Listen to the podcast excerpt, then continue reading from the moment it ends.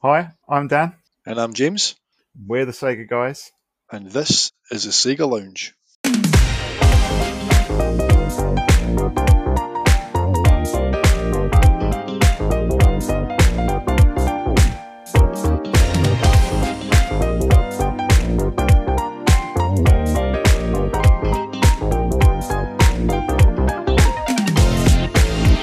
Welcome to the Sega Lounge, a podcast dedicated to our love for all things Sega, be it the games, the music, or the community. I'm KC. In each episode, I'll be talking to different guests and sharing their projects and their passion for Sega. Hello, all you beautiful people. I hope you're all doing well and ready for a brand new episode of the Sega Lounge. It's a very special one, I can assure you, because I had a blast recording this interview, and I'm sure you love my guests and their podcast.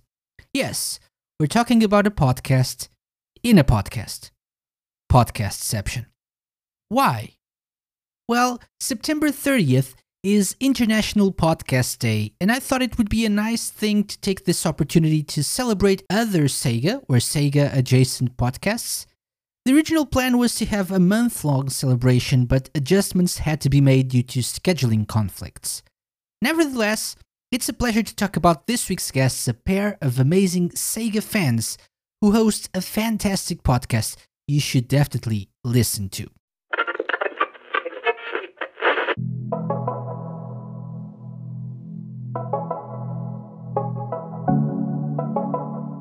This week's guests are James and Dan, aka the Sega Guys, a couple of veteran Sega fans who host the Sega Guys Retro Pod.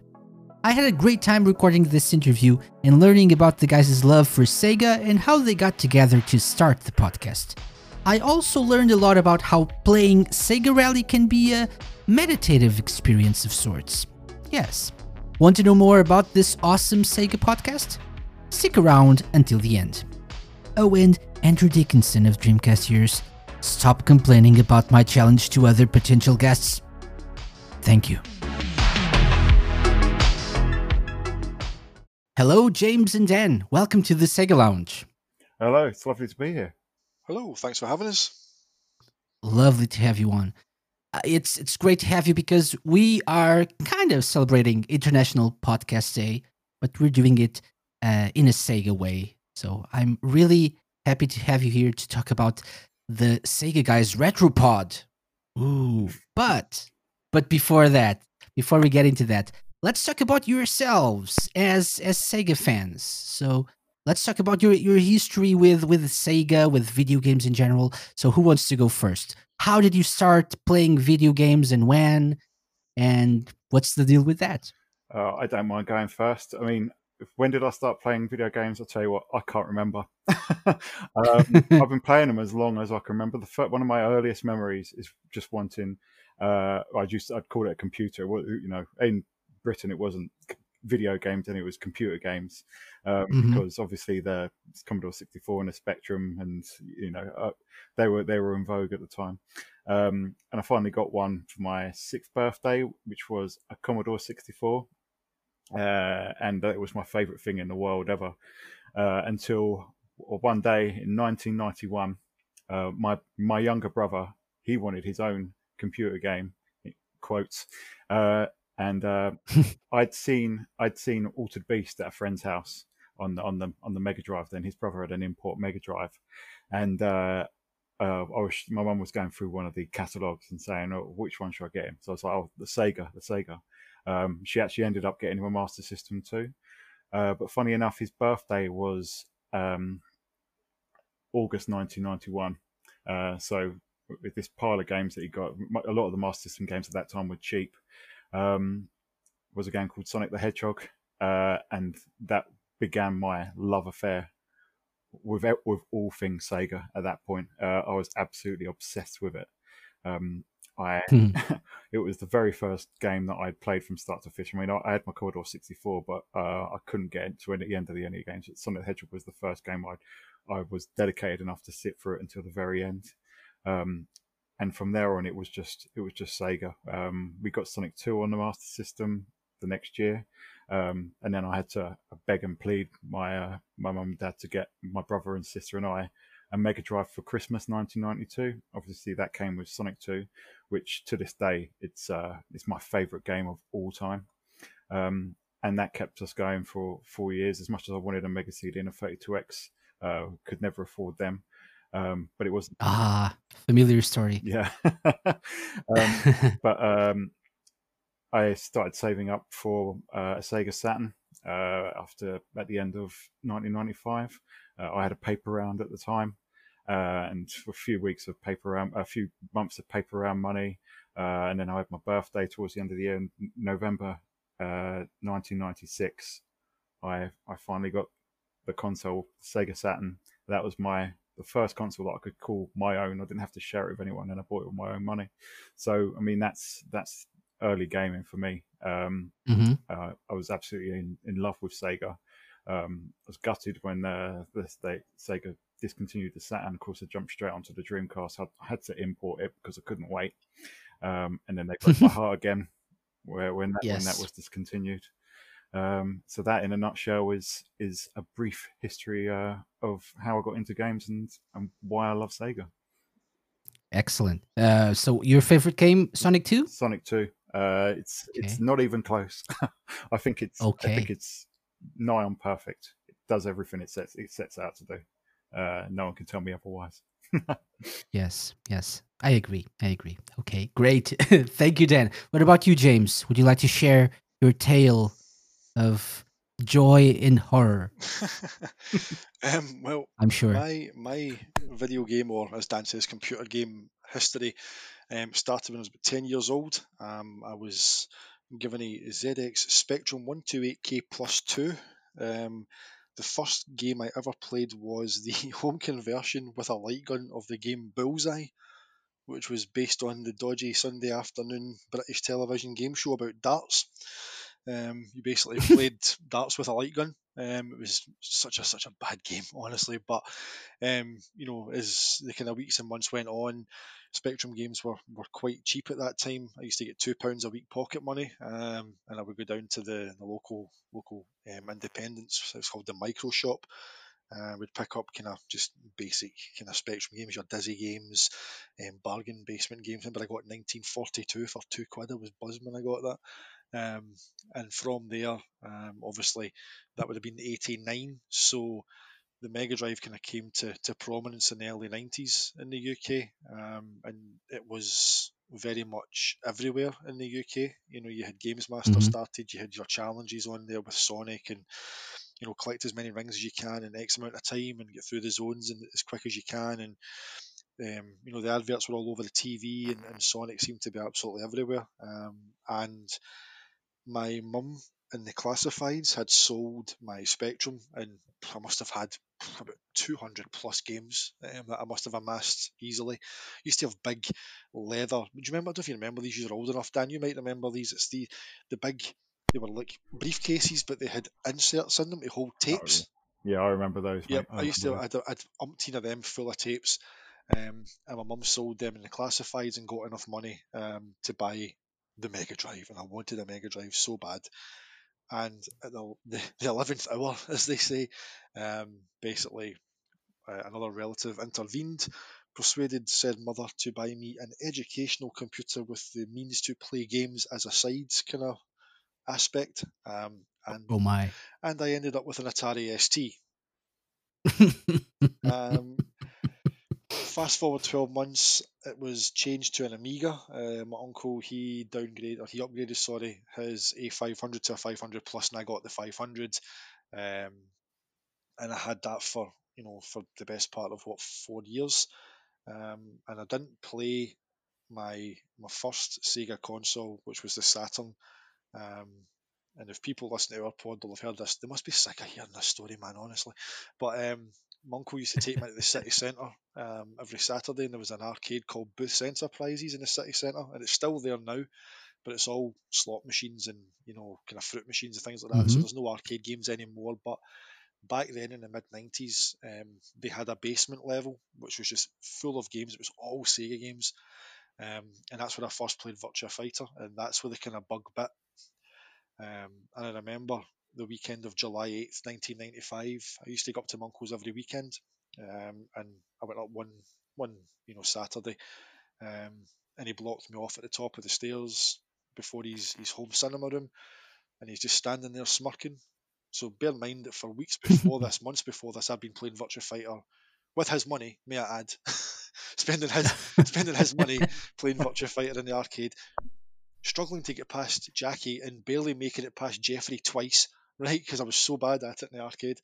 Um, and as I say, he blocked me off, and I could hear this crescendo of noise, and it was, you know, the the start button jingle, the the character select music, which never resonated because I think in the arcades you couldn't really make it out as clearly because of the, yeah. the, the, kind of atmosphere and whatnot, and the, the kind of ambient noise. Um, and all I heard was basically the fight one, ready, go, and I just lost my marbles, man. I was going to say shit, there, but lost, lost absolutely lost my lost it, man. Because basically, I was like, he's got Virtua Fighter in there. Now, knowing Monklers I did at the time, I expected to open the door and see an arcade machine because the guy just bought everything tech wise back in the nineties. His, his, room was like Aladdin's cave for tech, um, but it, it, was it was a Sega Saturn, and I'd never heard of one. I never because I was still playing, you know, the the Amiga. I was very much in that that kind of world, and, and you know, Saturn was totally new to me. I never knew it existed until that day when he opened that door. Um, and from then on, it was like, oh my god, the arcade has come home. I could not believe what I was seeing compared to the kind of games that I was playing on the Amiga. You know, games like Body Blows, a really bad uh, port of Street Fighter 2. It was on four floppy disks. You know, it was just so bad and so slow. Um, and then obviously the kind of that that would grow, and I would, I would get my own Saturn in Christmas of '96. Um, and then I would go on to import the Dreamcast as well early in '99. Um, and then the import bug that bit with the Dreamcast caused me to go back and add to my PAL Saturn collection, and I would get you know Japanese Saturn stuff as well. Um, mm-hmm. But unfortunately, the, the collection that I amassed was sold in 2008 when I I got a home with my then girlfriend, now wife. So the funny story being that that very Sega Saturn that my uncle opened the door and let me see that day, I got it back because it was in his loft, and I've got it back this year. It was dirty and needed restored, but um, it's back under my television, um, fully modded um, and, and future proofed. So um, it's quite a kind of a heartwarming story that that machine has somehow managed to find its way back to me. So my own Saturn, yeah, definitely. my own Saturn that I got in Christmas '96, that's long gone. Um, but for me, my first Saturn was that one because it was I only ever played it, you know, every weekend for a year whenever I was going up to visit. Um, he didn't play games, so basically, you know, it was it was sitting there, you know, redundant um, during the week. So um, yes, it found its way back to me, and then of course I've picked up a Dreamcast, and I'm, I'm kind of back on that as well. So the brothers are reunited um, and, and back with a vengeance. So in a nutshell, that's that's my kind of Sega and gaming history. See, there was horror, there was joy, there was hope. That's a great tale. uh, thank you for sharing. so, favorite game, James? Oh, Dan knows where I'm going with this straight away. Sega Rally Championship. Okay. Um, I knew that as well, but I wanted to ask anyway. If you've listened to the if you've listened to our pods, which obviously you have done, um, you'll know that. I just think it's there's never been I don't think before or since there's uh, for me there's never been a driving game where the connection between the track, the car, and the controller feels so complete. Um, whether it's the PAL or the NTSC version, the PAL optimization on the, the Saturn version for overheat is, is sensational. Great job by Sega on that one. Um, but if you make a mistake, if you don't get that corner cut in time, or if, if you know whatever reason you make a mistake, you don't take that hairpin properly, it's on you. There's no, oh, that was the controller's fault, or that's a bug in the game. It is the, the quintessential home arcade racing game. Um, and yeah, if you kind of look at it today, it looks kind of blocky and pixely, but my god, the, the handling and the music, um, the score on the Saturn is 10 times better than the arcade one. So, yep, Sega Rally for me is, is the perfect home racer that has yet to be beaten in terms of sheer feel and control and connection with the car. Enough said. I, I I don't know what to add after that. That's high praise. That's high praise. Play great, great. Guys. Please. yes, yes. I'm sold. yeah. Awesome. Great, great, great. So let's talk about how you guys uh, got together to to create this podcast. Um, did you know each other before the podcast? Nope. followed, followed Okay. each other on Twitter, uh, a few exchanges. Um, you know, because obviously we both had shared a common interest, which you know, obviously games, but predominantly Sega games.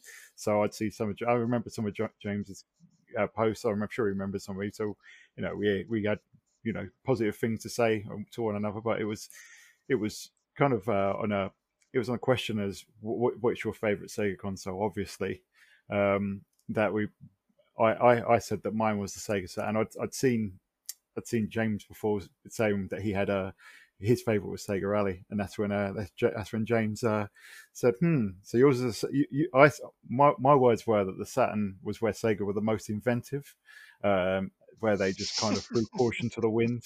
Um, and just, I mean, that, to me, it's just where they were just so Sega, you know, with all the Yeah. benefits and the negatives that that that, that entails.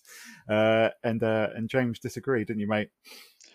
Yeah, well, I remember that post very clearly because I I don't know if it was a piece you'd written for. Was it was it Game Chipper you'd written it for? I think it was, or one of your your kind of your sites that you write for, and you had said, you know, that the, the Saturn was was Sega at their most inventive, and I just remember kind of cheekily replying, "Well, that would make a great comparison piece," because I knew Yeah. you wrote.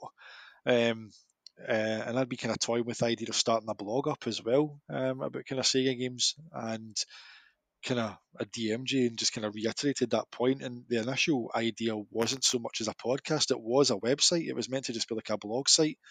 Um, and we just agreed. We just said, you know what, I think this would make a far better podcast format. Um, and, and to be fair, I mean, the the kind of the camaraderie and the, the kind of relationship that, that we've got, you would think that we've been list, we've been kind of talking to each other for years.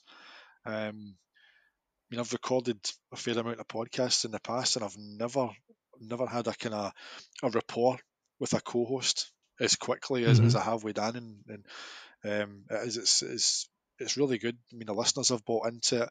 Um, you know, we were kind of out there trying to find their feet, find their audience, and I think a key part of what I think anyway, what brings people back is that kind of banter and that kind of the way that we we kind of bounce off each other. Um, it's a it's a total fluke that it, that it's worked the way it has. you know, there's there's no guarantee you can throw two people together and, and they can talk. About, even if you've got a shared interest, sometimes you can have a lot of maybe clashes of opinion and things. But I mean, maybe some folk might think that's a bit boring listening. They've agreed with each other again. You know, it's like. but in the main, every time me and Dan talk, it's like I'll say something, he'll go, "I totally agree, mate," and then he'll say something, I'm like, "Oh, bang on, mate." You know, it's like um, we, we just have a very similar outlook. Um, despite the fact that Dan came to Sega as a, as a gamer far earlier than me, um, we have very similar kind of outlooks um, on the company and the same kind of appreciations. Um, we've shed the same tears, Dan. I think is We have indeed. we have, mate. But but you, you- this whole thing started because you disagreed on something. It, it, it did, yeah. And that's the irony into it. I've just prattled on about how much we agree, and the, the irony is it was actually a disagreement. I think yeah. So there, there was. I think there's only two disagreements. There was there's that one, and uh, and uh, there was the the recent Mega Drive episodes where I said I was talking about Sonic Two, obviously, and I said people say oh perfect, yeah, the perfect Mhm. game doesn't exist, and James chimed in and went, Yes. yes. it does. It's Sega Rally." yes. Oh, Ah, yeah, yeah, yeah. Okay, good, good, good, good. Um, and so you guys got together to to record this. Why, why a podcast? Why why did you think this would be a good concept for a podcast? Uh, were you guys podcast listeners before, or just uh, thought that this would be a good format for what you had to say? So I I mean, James had done podcasts before. I, it was the first time I'd ever done anything like it. Um, I do listen to a lot of podcasts. Um, Mhm. because uh, I listen to sort of Arcade Attack and the uh, Retro Gaming Discussion Group and, and countless others. I listen to quite a few, and I, in the back of my mind, I thought, you know, I, I wouldn't mind doing something like this one day. but uh, when we were having the initial conversations, as James was saying, it was it was a blog post. It was you know we were going to present our arguments uh, in written form, and uh, we was exchanging a ton of DMs at the time. Um, and it, yeah, the, the DMs didn't stop. And you know what? James said, you know what? This would actually probably work better as a, as a podcast. You know, I've done podcasts, and I think it will work a lot better. We could do the written piece to accompany it, um, but we'll give it a go. And I was like, oh yeah, it sounds like a great idea, but I'm I'm nervous because I've never done one before. And he's like, ah, it's easy. It's, it's just like it's just like it's just like it's just like picking up the phone and go. It's like talking as if you were down the pub. And with, with, with him and I, it's it, it pretty much is. It, that's how it feels sometimes. That mm-hmm. I mean, that you get all sorts of podcasts. Um, I think a lot of the ones that I listen to are quite similar to us, um, in that they're just uh, a, a, few guys that just um, connect really well and uh, and just play off each other and have a good bit of banter going. Uh, so yeah, it was it was it was James who uh, suggested the podcast out of the back of the initial exchanges that we had. Um, we mm-hmm. decided to do it as a two part one. So with the first part we showcased, I presented my argument for the Sega Saturn, and then James did his for the for the Dreamcast. Mm-hmm. Yeah, I have to say I agree with James. Sorry, Dan. I'm not sure James agrees yeah. with you now, though. Um, I've, I've, no? I've actually oh oh no because like, I, I adore the Dreamcast, right? But I think because it was the last Sega system that I played and the last one that I bought, and the one that I kind of played the most towards the end. Um, and even whenever I eventually did get a PS2, I'm so sorry. Um, that I still I still had that Japanese Dreamcast there, but um, when I got you know that that Saturn back, um, you know from from Uncle and, and obviously restored it, um, and I've put a an ODE in there, um, a Fenrir ODE in there, and just loaded up a 64 gig SD card full of just every game that I had, every game that I wanted but couldn't get because I was also too young at the time, and you know parents couldn't obviously buy me all the games.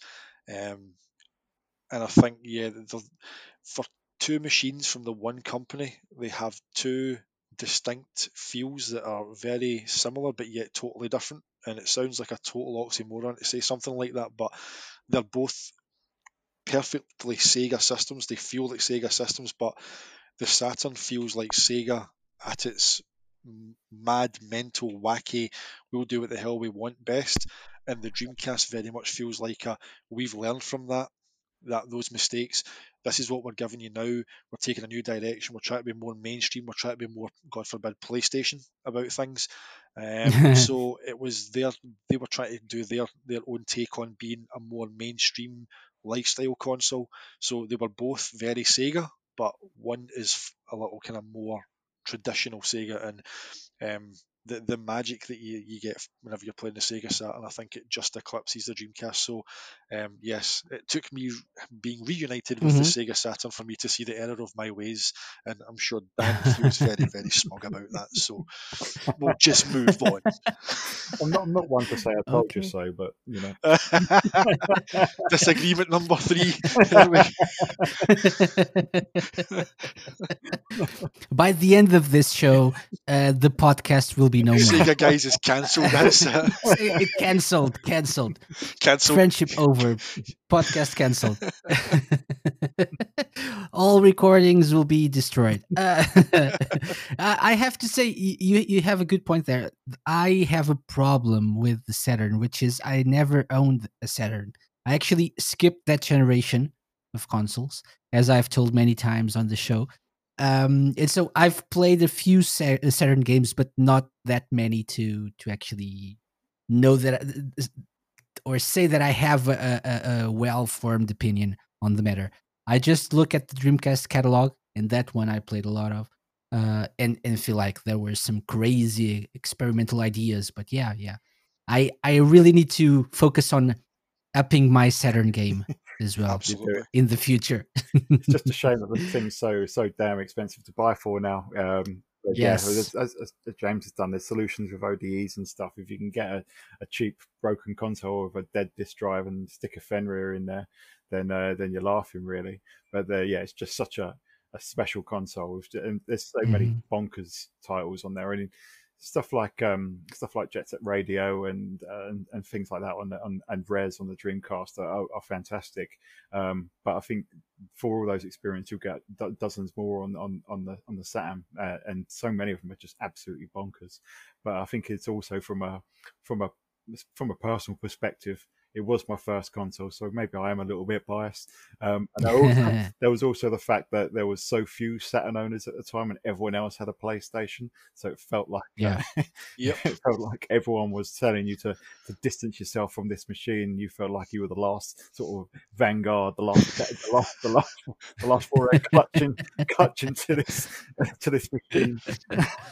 yeah, that, that's a fair point. No, that that is something as well that again, whenever we got together and started talking, is that we couldn't believe the kind of the similarity in the experiences as well because like the retail bias was another thing. You know, you always felt whenever you went into a store, whenever you were in your teens and you seen anyone talking about a Saturn or a PlayStation, that the store seemed to be persuading the, the customer to to go for the, the PlayStation. We, we were convinced there's a conspiracy where Sony were paying retailers to tell people not to buy a Saturn, and everybody at school seemed to have a PlayStation, and they would rub it in that Tekken was better than Virtua Fighter, and Ridge Racer was better than Sega Rally, and of course that's a lot of rubbish. exactly. Yeah. Actually, in Portugal, the Saturn was very, very popular.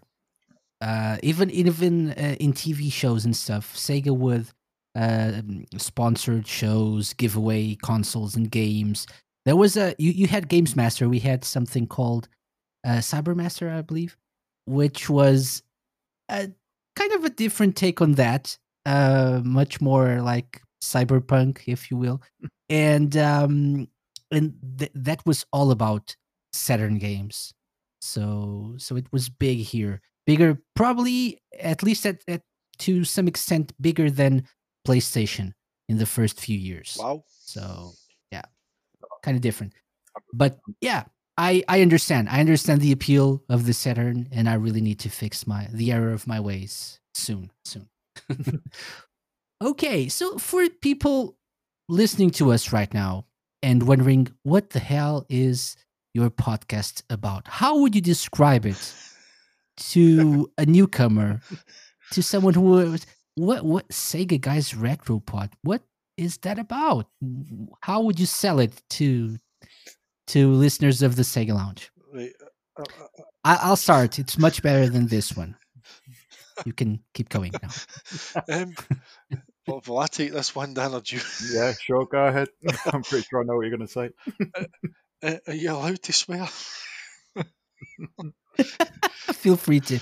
It's basically two grumpy old Sega bastards sitting down, reminiscing about the glory years whenever Sega innovated the hardware and software space. Um, just two pals sitting there talking about the games that they loved, about the, the systems that they loved from the, the company that makes games that they loved.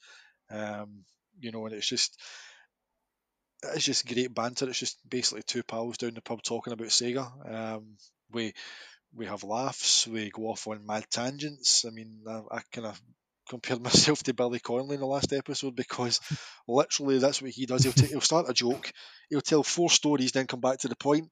By which point you forgot what the actual story was about in the first place. But that's that's the you know, but that, that's just part of it. We, we go off on these tangents, we bring our experiences in, um, and we just basically talk about Sega games that, that that we love and that we enjoyed, and we kind of bring that nostalgia back, and we hope that you know, maybe by sharing those memories and by sharing that kind of passion that we have, that maybe, you know, because we're, we're getting on. I'm I'm 41 now, you know what I mean. So I was I'm, I'm I am a proper grumpy old bastard, right? So I, I basically I'm getting on. So if we can somehow impart a bit of that passion and and maybe fire a bit of intrigue and, and make someone go, you know what, these guys love that game so much you know what makes them come back to that and keep playing that even today it must there must be something about it and if we can get maybe some younger fans younger games fans out there to maybe you know pick up a dreamcast or pick up a mega drive or a saturn um, whatever system that we're talking about if, if they can go out there and, and pick one up and play it and, and enjoy it um, even half as much as we did then um, we're very happy to have as, as Soul Calibur says, the soul still burns. So if we can keep if, if we can keep the Sega soul burning for for a future generation, then we'll do it. But it's just about sharing that that passion and that love for for Sega games. That's great. That's a good point, actually. Do you get feedback from younger listeners, perhaps? Uh, do you know if younger people are listening to the show or not? Um, I'm not not kind of sure. I mean, obviously we talk to our followers on Twitter, and you kind of some people have got like kind of pictures of themselves in their bio, so you can kind of gauge the age of people. But other people have got like kind of like avatars Mhm. and things like that. So it is, and you don't want to kind of go putting a poll out, doing a survey. You know, are you 18 to 25, 20, Yeah. 60, 40? You know, to tell us your age. Um, but we, we do kind of get like DMs, especially because I've done a fair bit of mods to, to both my, my Saturn and my Dreamcast. Um, I know I've, I've helped um, Rich on um, Dreamcast years out um, with his Dreamcast mods. He's put a GDEMU in there after I kind of talked him through that and the process of setting that up um, as well. So he's now doing that for some of his friends. I think he's done it for two people now as well. So he's passing that on. So um, you know, at the end of the day, as great as discs are, and they're wonderful to have the original packaging and the original disc, but sadly, optical drives are not reliable. It's a moving part. It's got a you know a finite lifespan. So um, we need to find ways to keep these machines going and, and to you know make sure that they, they do last another 20 years. I mean, I'll be drawing my pension and I'll probably still be play, playing Saturn games, but um, you know, I, I don't know what the age demographic is that do listen to us, but we do get kind of approached for, you know, maybe follow up advice and things like that. Where, could- where do you find this? How do you do that? So, um, yeah, Mhm. we, we do find ourselves getting approached um, and, and kind of ask for hints and tips and things like that. So, I say if if if it prompts a younger person, a younger gamer, to maybe take their eyes off their Xbox or their, you know, their PlayStation, because I've probably been doing that since God knows how long, but um, if they can take their eyes off the modern scene for a wee a wee while and, and kind of give a, a Sega game a try and they love it, then brilliant. Yeah, I think we've had a few. Um, we had some uh, comments on the on the Mega Drive pod recently because we recently did the our, our latest episode was the Mega the Power Mega Drive's thirtieth birthday, uh, and there was Mhm. at least one or two that said, "Oh, I, I never I never played a Mega Drive before, but now you've got you've convinced me to pick up the Sega Mega Drive Mini, or you've convinced uh, another one was you convinced me to uh, to get the Sega Mega Drive collection." Um, so um, it, these were people that seemingly didn't play that much Mega Drive or hadn't had a chance to play the Mega Drive before that had been swayed into doing it. Um, and there seems to be a, a, a- little bit of a renaissance around around the Sega Saturn as well. Uh, and I'd hope that we've uh, helped to uh, expand that a little bit with, our, with with people that do listen to the show and and uh, galvanize them into uh, looking into that system uh, a little bit more. So yeah, I think that we we do get some feedback, and that, as James says, we do get some some some questions around around uh, the topics that we cover. So it's it's always good to good to see that and have that sort of impact, however however small, big or small it may be. hmm That's great. That's great. I think uh, retro games. Uh, there has been a, a resurgence of love for retro games as well, and even younger gamers. Maybe because it's cool. I don't know. Hip. I don't know, but I think there's an interest from younger gamers in finding out the, the legacy of these older systems and why we old bastards like them. I think and that's good. I think that's what it is. It's, it's basically at the time we were buying these, we we could never have foreseen, you know, back whenever we were playing Sega Rally and Sonic Two, we could never have foreseen that gaming would go the way that it has. You know, that it's become a, a multi-billion dollar industry. You know, with Oh, with you know budgets for games that are larger than some movies, and with plots that are more complex and more emotionally, you know, attached in some movies. Uh, you know, and featuring actors that are normally seen in TV and movies. So we could never have foreseen Mhm. that. So I think we didn't realise at the time, but we were playing history. You know, Oh, you know, definitely. and I think I think maybe that's that's part of the appeal that maybe why retro's kind of taken off as well because you know the way gaming has gone, it has gone very you know very Hollywood in style. Um, it's about story driven, open world. You know, do quests, level up. You know, you know, get this these items to craft this weapon. You know, etc. And I think maybe people like to go back to a simpler time and see what gaming was like whenever it was basically the home equivalent of sticking a one one pound coin into a machine. Um, if you don't make the next checkpoint, it's game over. You know, I think Yeah. simpler times, um, but we were definitely playing history. We just didn't know it, and I think that's part of the Mhm. the kind of the thought processes that people want to go back and see. You know, where, where did this all start? What was this like before the multi-billion dollar aspect of it? Um, that's just my take on it, anyway.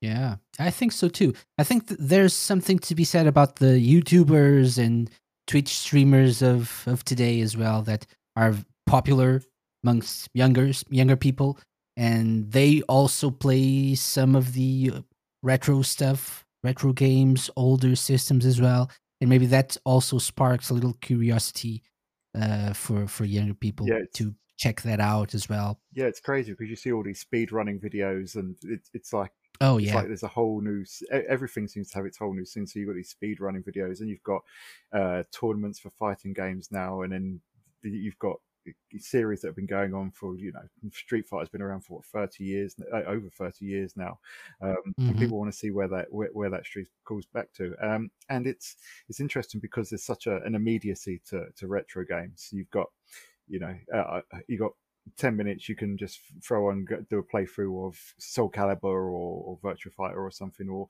or see how how fast you can get in Sega Rally which uh, James does pretty much on a daily basis um, yeah. it's it, As he wakes up, it's his morning morning I'm ritual. pretty sure it is cup, cup of coffee and Sega Rally. P- some people meditate. He plays Sega Rally. I, I take I take hairpins for breakfast. Exactly.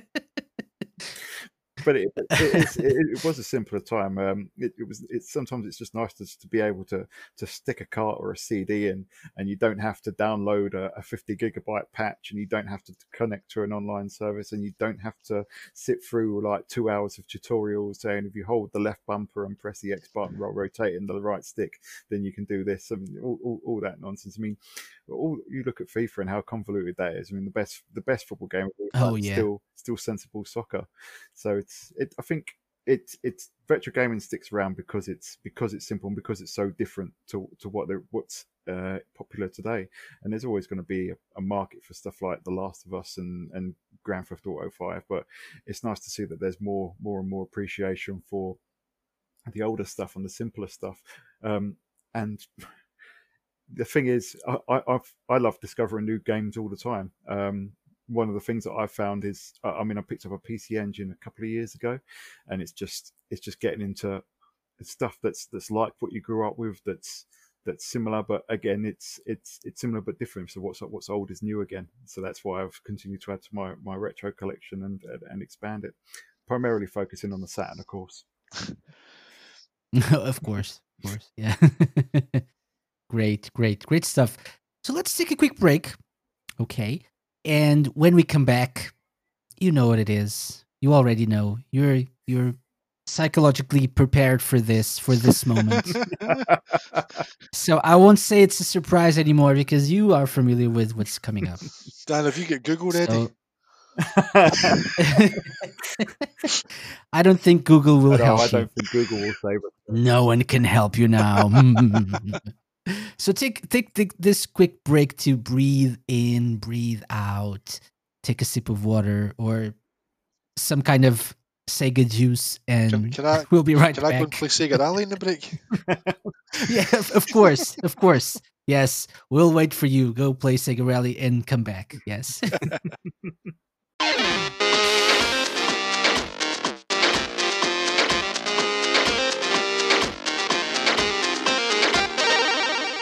Tired of listening to the same music on the radio over and over again? Wouldn't it be great if you could have a station that played your favorite Sega music and remixes 24 hours a day, 7 days a week? Luckily, there's Radio Sega, an online radio station dedicated to the best in Sega and Atlus music.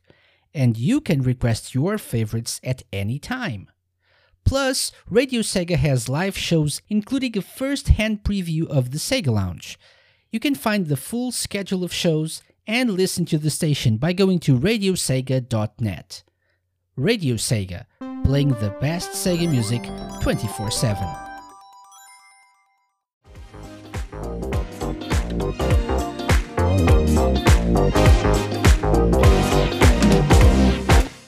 Welcome welcome back. We're here with James and Dan, who are just preparing themselves for our epic Sega Lounge challenge. Now that you know our guests, it's time to put them to the test. It's the moment we've waited for and the moment they dread. Welcome to your doom. I mean, welcome to the Sega Lounge Challenge.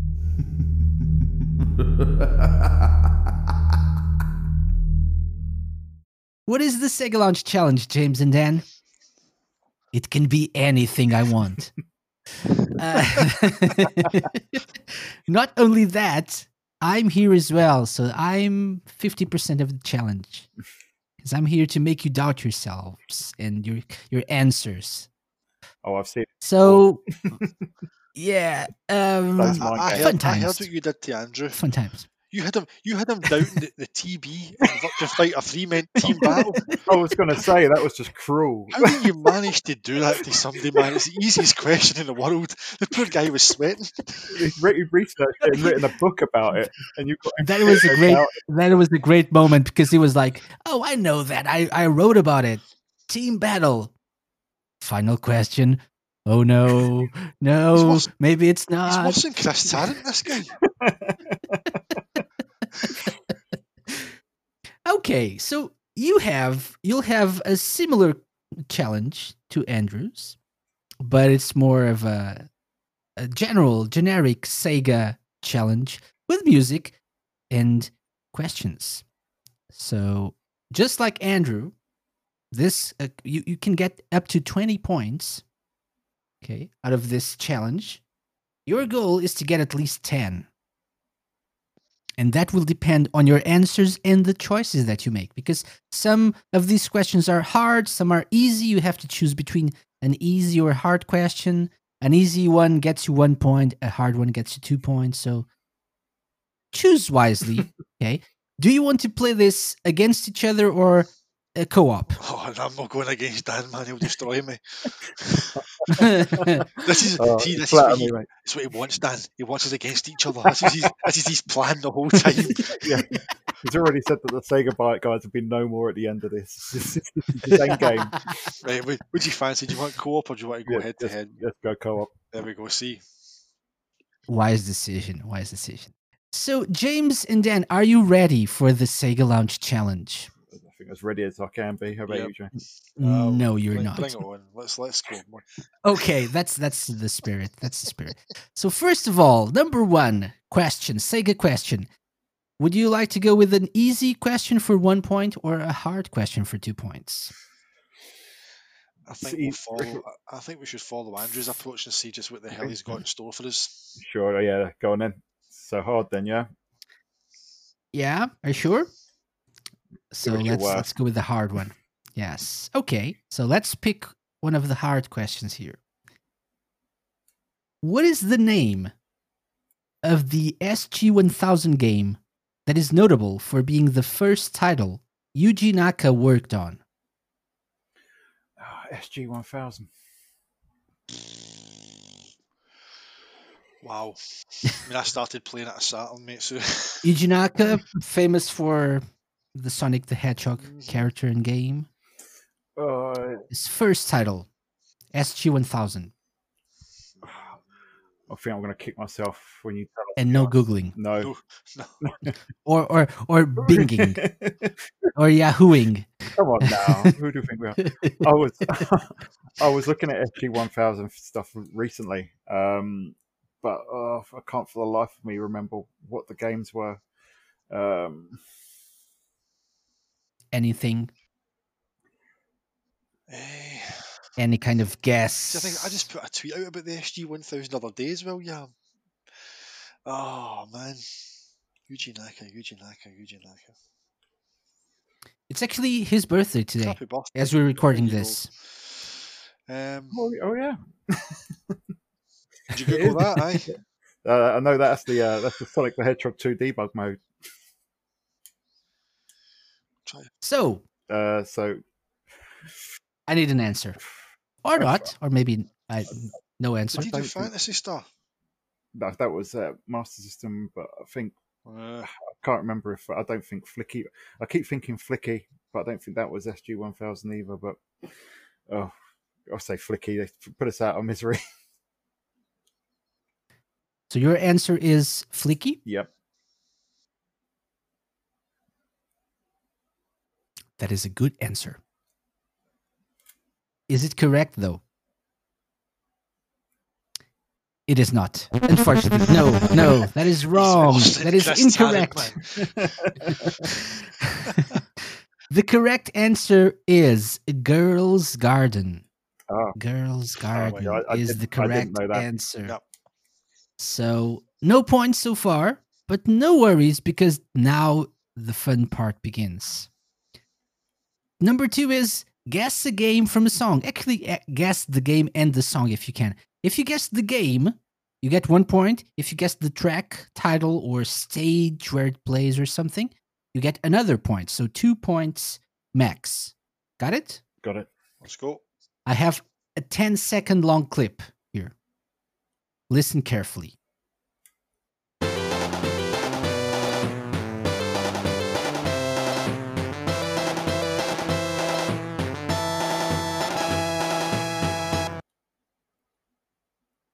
And that's it. Sonic the Hedgehog two final boss.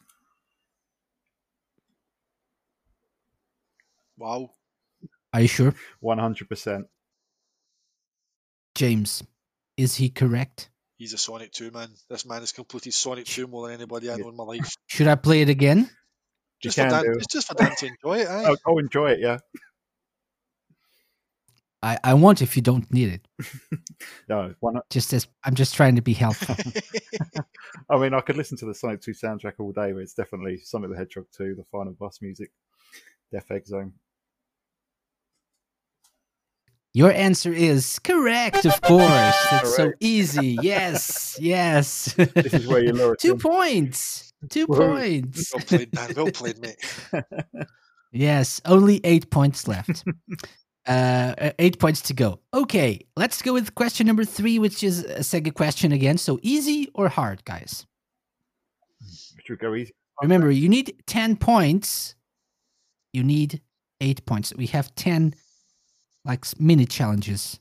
So we've had we had two, eight left. So we've got two in the bank. Should we go for an easy one? Go for an easy one, mate. Let's let's go. I think that's a correct decision. That's a, a wise decision. okay. In Virtua Fighter 3tb, what does the TB uh, stand for? No, no, that's not okay. Let's go with this one. In the original Shenmue game, Nozomi helps her grandmother run what kind of shop? it's a flower shop, is it not? Yeah, it's definitely a flower shop. Yep. So your answer is flower shop? Yep. It is indeed. Final answer? Yes. So you're saying Nozomi runs a flower shop in Shenmue. I see. I see.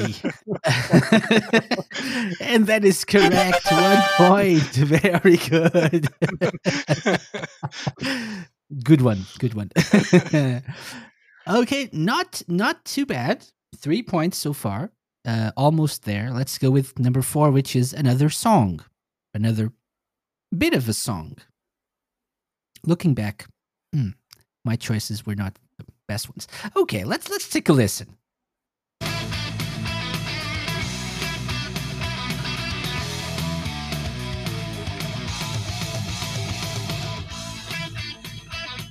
Go on, James.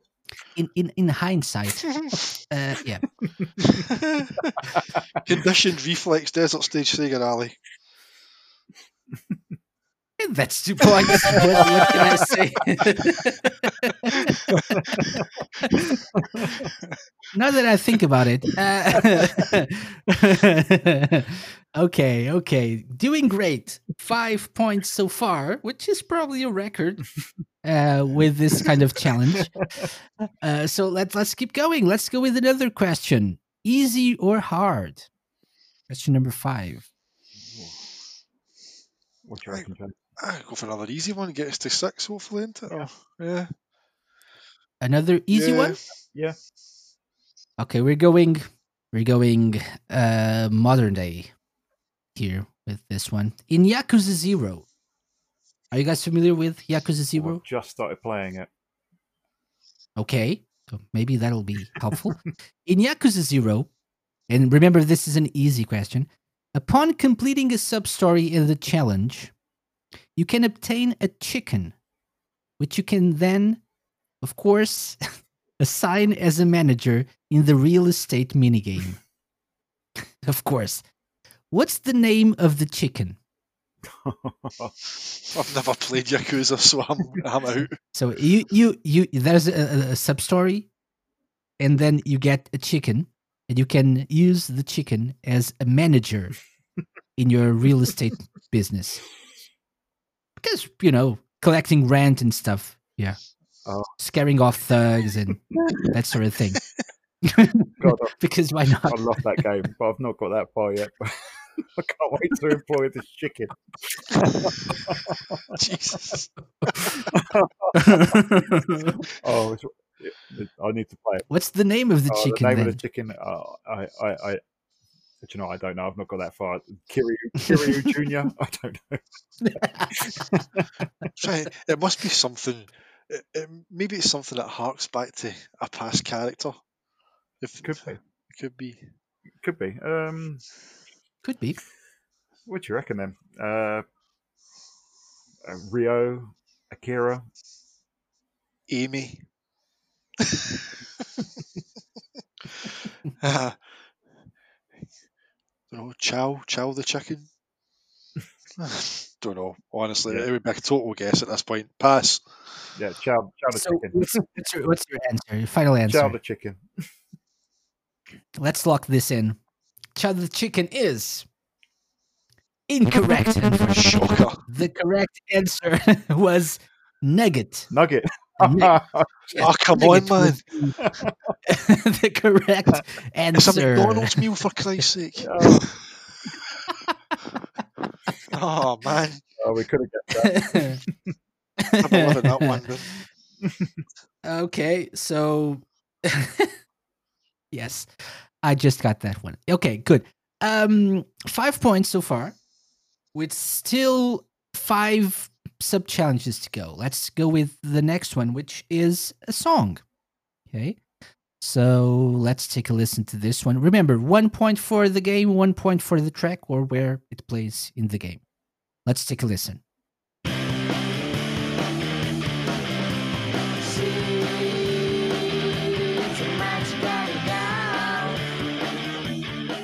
Hey, you. See, Dan and I sing a lot. I believe is that Gums Training um, in Jet Set Radio. So you think this is a Jet Set radio track? It's definitely a Jet Set radio track. I'm convinced that's never Gum. Your training, Gum gives you your. Yeah, it's 100. percent Yeah, she gives you the, the kind of. Yeah, so the kind of. Why? Because she goes, hey, you, and then does a wee dance where she sways her shoulders in front of you, do, do, do, do, do, and then she, she grinds along the wee, the wee railing, jumps on top of the car, and you need to repeat her tricks, and then she joins your gang. So your answer is Jet Set Radio Gums theme. Yeah, it's Gum's training stage. Training I'm sure theme. there's or, or Gum's challenge to to join your gang. Does it have a? Does it? Does it have a? Is there a full version of it that has a name? I'm trying to think. I can't remember if it plays anywhere else in the game. The name of the the The name track of the track. of the song. Yeah, Want to hear it again? yeah. Go on. Maybe it'll help.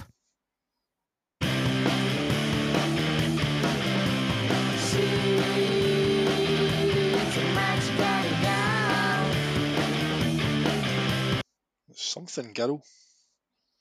It's definitely Gum's audition Yeah. or auditioning you. Yeah, it's it's definitely is. Yeah, you're right. We'll go with that. We'll go with that. Final answer. Are you sure? Yes, Chris.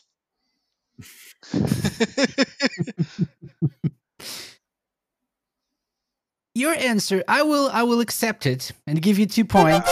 Um, so if if if you hear the the vocals or maybe try to figure them out, she's a magical girl. Magical girl Ah. Is the name of the track you- by Guitar Vader. Guitar Vader, but it's actually it plays in that part of the game and in other parts as well. But I will accept that and give you two Yeah. points. Well done. Brilliant.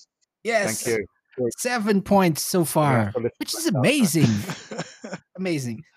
You only need three points to complete this challenge. Let's go with question number eight. No, seven. Wait, seven. uh, easy or hard? What do you think, Dan? As soon as we, seeing as we didn't get chicken nugget, maybe we should stick with easy. Yeah, I, I've. Imagine not getting chicken nugget. Oh my god! Chicken nugget. okay. What is the name of the secret game built into some models of the Master System that you could access by pressing 1 2 up when the Sega logo appeared? Alex Kidd. Snail maze. Ooh. So yeah, Alex Kidd Snail Maze? Alex Kidd in Snail Ma- Maze? Alex Kidd in Snail Maze. Well, no, so it's it's it's definitely Snail Maze It's a mashup. that was the uh yeah, it's a mashup. Goes down punching the snail with a giant fist. You have Alex Kidd in Shinobi World, now Alex Kidd in Snail Maze. See that that's something that we should build a Kickstarter for. There you go. That would get, that would get, that would get funded in record time, mate. So, what, what what's the answer? I'm confused now. I'll, I'll, I Uh, think we'll, we'll go with Dan's because I've only ever heard of Alex Kids, but obviously um, I've not owned a Master System. Dan has, so we will bow to his superior knowledge. Yeah, so it's definitely if, it, if we're talking about the hidden the hidden uh, built-in game on the original Master System, then it's definitely Snail Maze. Snail Maze. Is it is a nice guess, I have to say. However,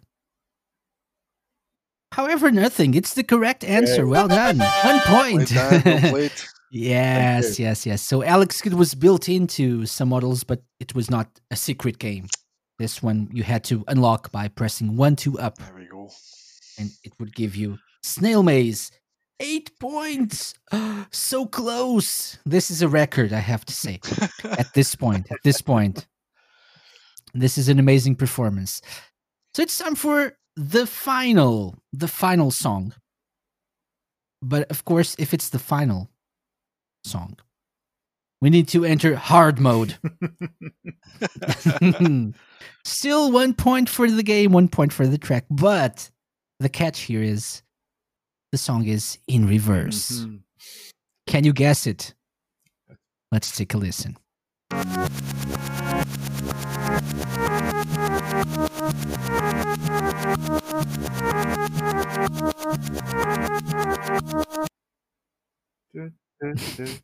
It's Fantasy Zone. You play it again? Should I play it again? please. Yeah. Let's take a listen.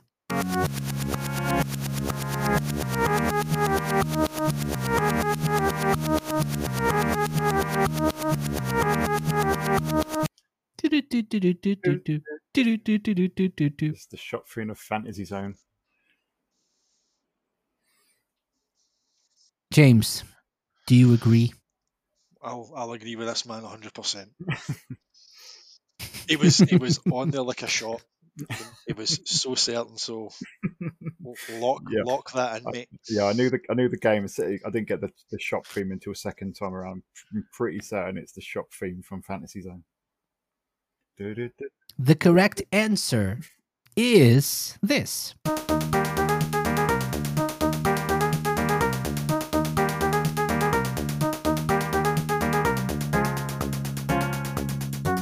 Which means it's correct. Well done. It's the shop theme from Fantasy Zone. Hey, and actually several other Sega games as well, but but this is the the original one, and this is from Fantasy Zone. So two points, amazing. Oh, that means, does that mean you get ten points already? Oh, wow, that's the first, I think. Well done, guys. Well done. But but let's see how far you can go. We have two more questions. So number nine, Sega question: easy or hard? So we've made it already, should we go for a hard one? Well, let's try a hard one. Good choice. Good choice. Hmm. What is the name of the alien race who are the main antagonists in the Mega Drive Echo the Dolphin games? The Vortex. Pretty sure it's the Vortex. Yeah, because it's the Vortex Queen that you fight at the end, so it's it's definitely the Vortex. Don't you fight the machine You you, at the end? He's doing it again.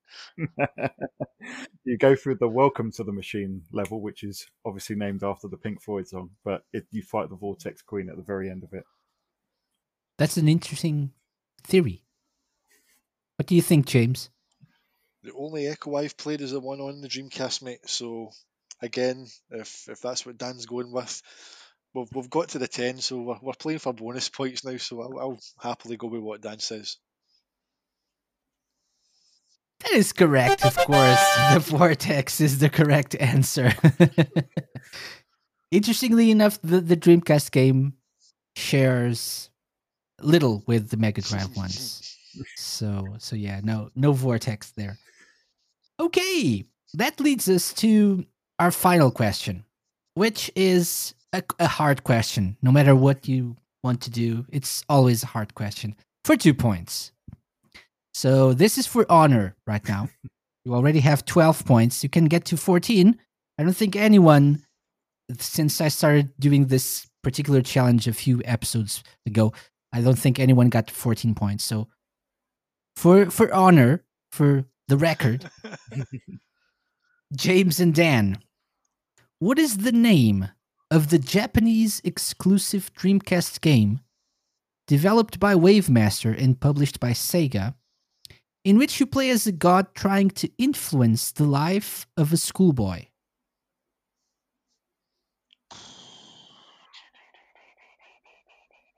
Japanese exclusive Dreamcast game. You try to influence the life of a schoolboy. Dreamcast. Okay. trying to think of Japanese Yeah. exclusives. published by Sega. Developed by Wavemaster. trying to think who'd have made it. There is a, a radio in the game with uh, that played music from different Sega titles Different Sega. called Radio DC. Radio. Oh, come on. No, I, I, I haven't a clue, James, unless you unless you, you remember something. The radio DC things James. annoying me. Jim knows it. James knows it. He knows it. Nah. Nah. Mine's gone completely. The, the, the radio DC thing, that's annoying me. Oh. the influence of a schoolboy. Oh, in the name of God. Uh, You, you you don't do much when it comes to to you know doing things yourself. You just try to influence what the boy does. So nothing. Nah. No nah, clue. The radio Sorry. DC things triggering. There's something swirling in my head here trying to figure it out. Nah, it's nothing there. Nope. Sorry. Okay. Okay. So the correct answer would be Roommania number two hundred three. Ah, Roommania number 203. Yes. Um, and so the Radio DC, there are some some albums that Sega released. And you would have like for example versions of um the Station Square uh, theme from Sonic Adventure that sounded like this. Comment allez-vous Siritalez-vous? Non, non. Comment allez-vous with like French speaking people. Non, non. Comment allez-vous Comment allez-vous? something on Channel 5 after Threshold.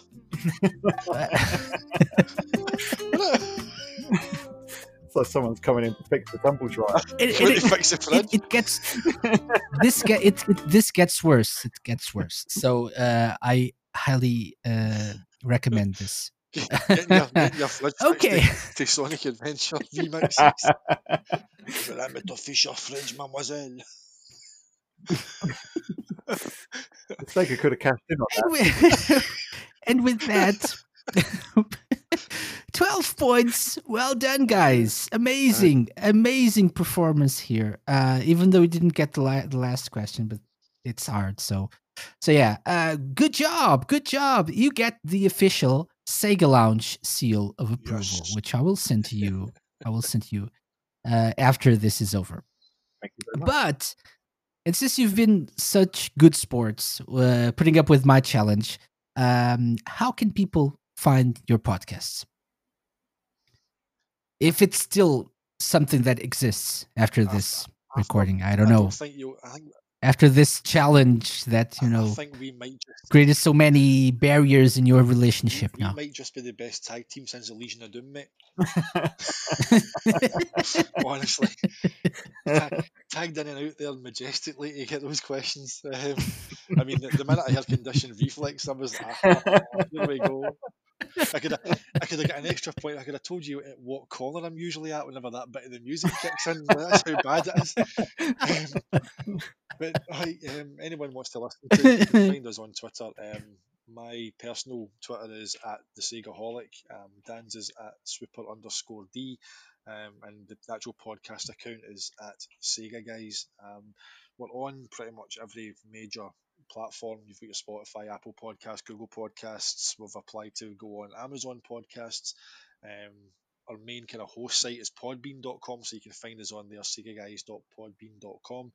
Um, or just go on your, your phone, Android or iOS, and, and search for us on your respective podcast app, um, and you'll you'll find us on there. Um, I mean, we do do a lot of kind of interactive stuff with the community um, as well. Um, for the the Saturn episode we did 25th anniversary, and for the Mega Drive one, um, we kind of got audio clips from various members of the community who follow and listen to us, and we kind of we like to do that. We like to kind of involve them and give them a little kind of platform to share their memories, and it's nice to see kind of repeat people coming on to them. Um, we're doing a show um, next month for the Dreamcast's um, 21st UK anniversary on 14th of October. Um, what we're doing on that is we are going to relive the launch. So we are setting our um, contributors the challenge. They have saved up hard £300 for the launch day. Um, obviously, £200 of that goes on the system. So what, what games and peripheral combination are you taking home? 100 quid and a penny doesn't sound like much. So um, it's kind of to make people make tough choices. Do you go for a pad? Do you go for a VMU? Do you get two games in a VMU, one game in a pad? You know, try to kind of make people think like Dreamcast fantasy football um, is the kind of the way I'd pitched it. So um, we do like to kind of get a lot of community involvement in there. Um, so if you are interested in two grumpy old Sega bastards trying to reignite your passion in all things Sega, then by all means check us out at, at those accounts and on those sites. Excellent. That's a great pitch. I'm I'm interested, so I'm I'm gonna listen to it. Definitely. Don't forget to tell us what you Okay. spend your uh, your Dreamcast budget on.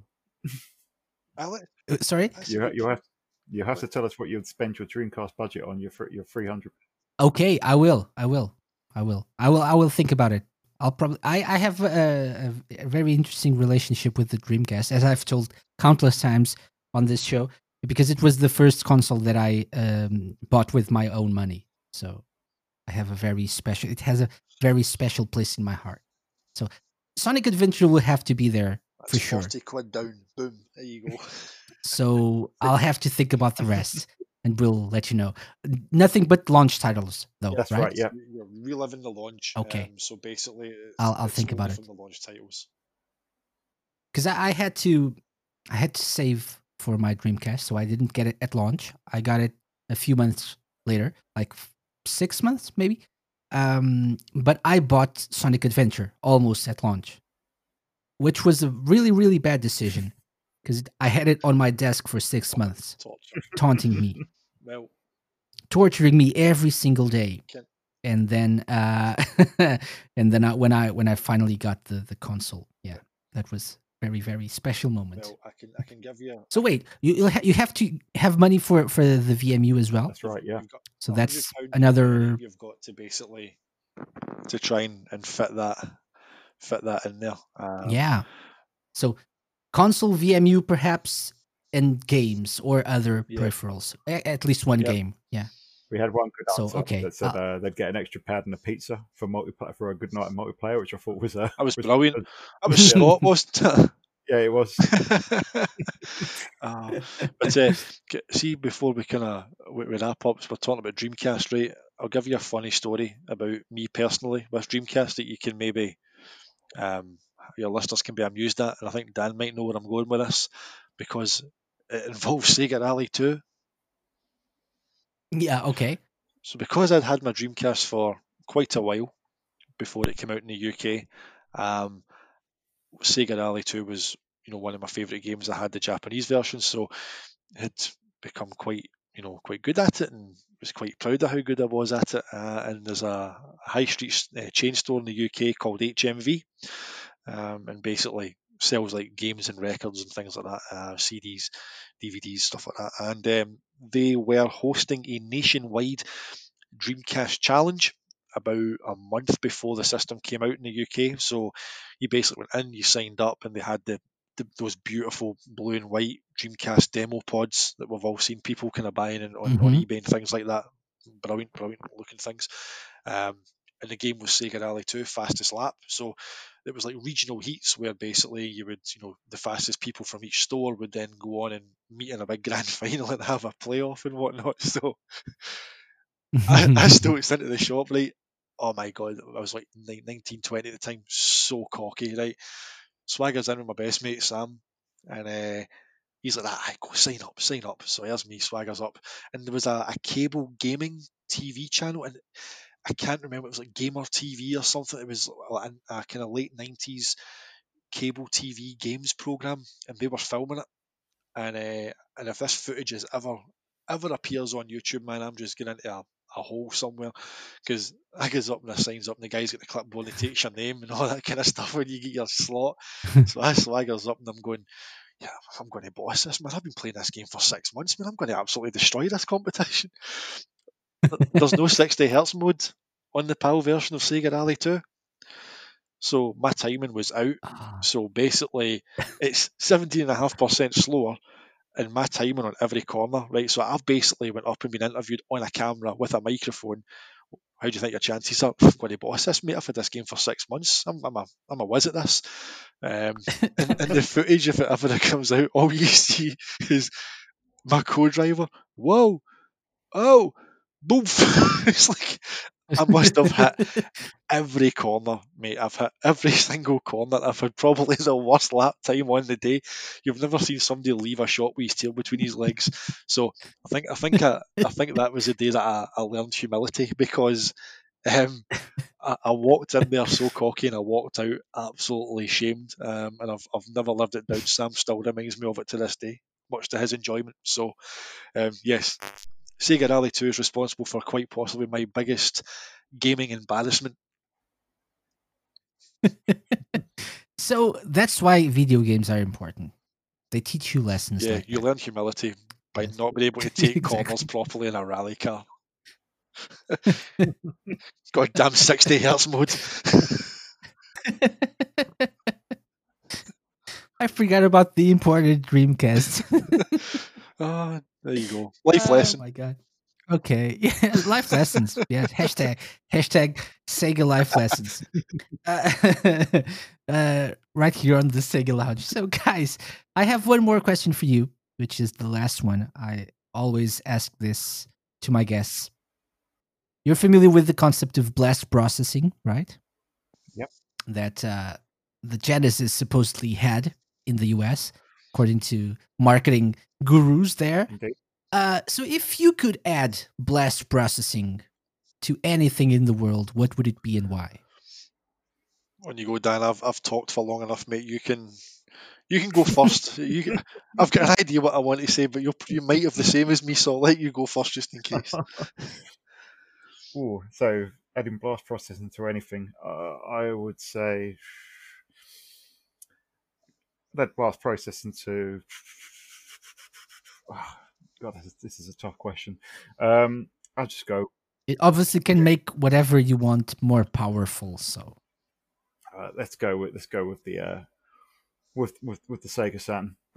let's, let's make the Sega Saturn more powerful. Let's uh, let's speed it up a bit.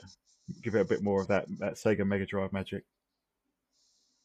like a an extra processor with with blast processing. Yeah. Okay, excellent. what about you, James? I would give blast processing to Sega themselves to reignite them and send them flying into the fight against Xbox, PlayStation, and reignite it with Nintendo. Give them unlimited budget. Let them unleash that crazy, manic, zany, you know, influence that they've got, and let them get back to their creative best. Give us another Sega console. So blast process the hell out of Sega themselves. Put a core right in the heart of Sega HQ and reignite it, and let's go. That's what I'm saying. Sega themselves. they they w- would need that uh, if if they wanted to do that. If they wanted to go head head to head with with the, the current manufacturers, hardware manufacturers. Can you imagine manufacturers. a Sega Game Pass? Oh man, it would be so good. Oh yeah, that would be nice. okay, that those are good answers. Those are good answers. So blast processing everything. That's what we want to do yeah, on this show.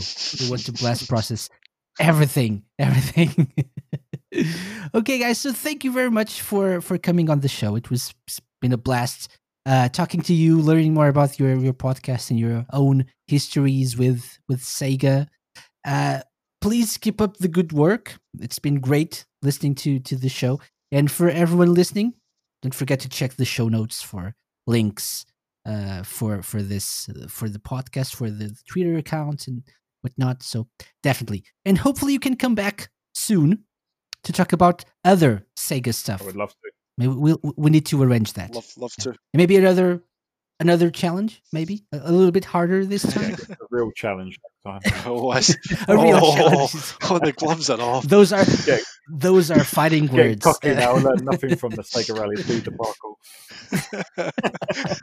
no more Sonic 2 or Sega Rally for you guys. Never again.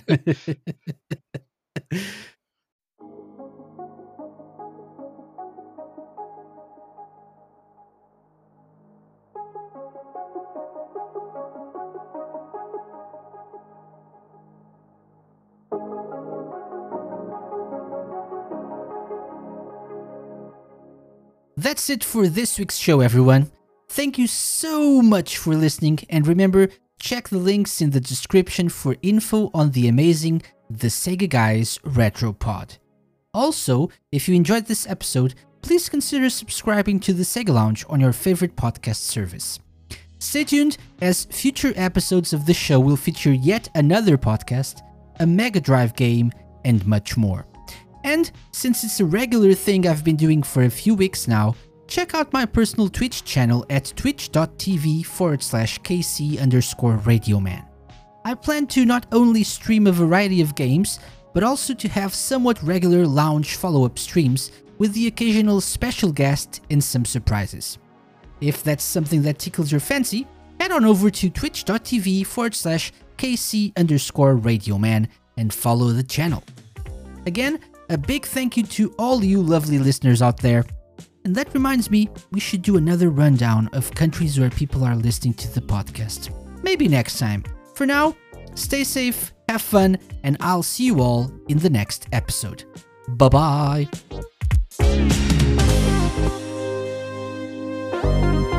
The Sega Lounge, hosted by me, KC, and part of Radio Sega's network of live shows and podcasts theme song and incidental music by OSC. Find them at opussciencecollective.bandcamp.com. Got any suggestions? Drop me an email to podcast at thesegalounge.com. Follow us on Twitter at The Sega Lounge and like us at facebook.com slash The. You can find previous episodes of the show by going to thesegalounge.com and wherever fine podcasts are downloaded.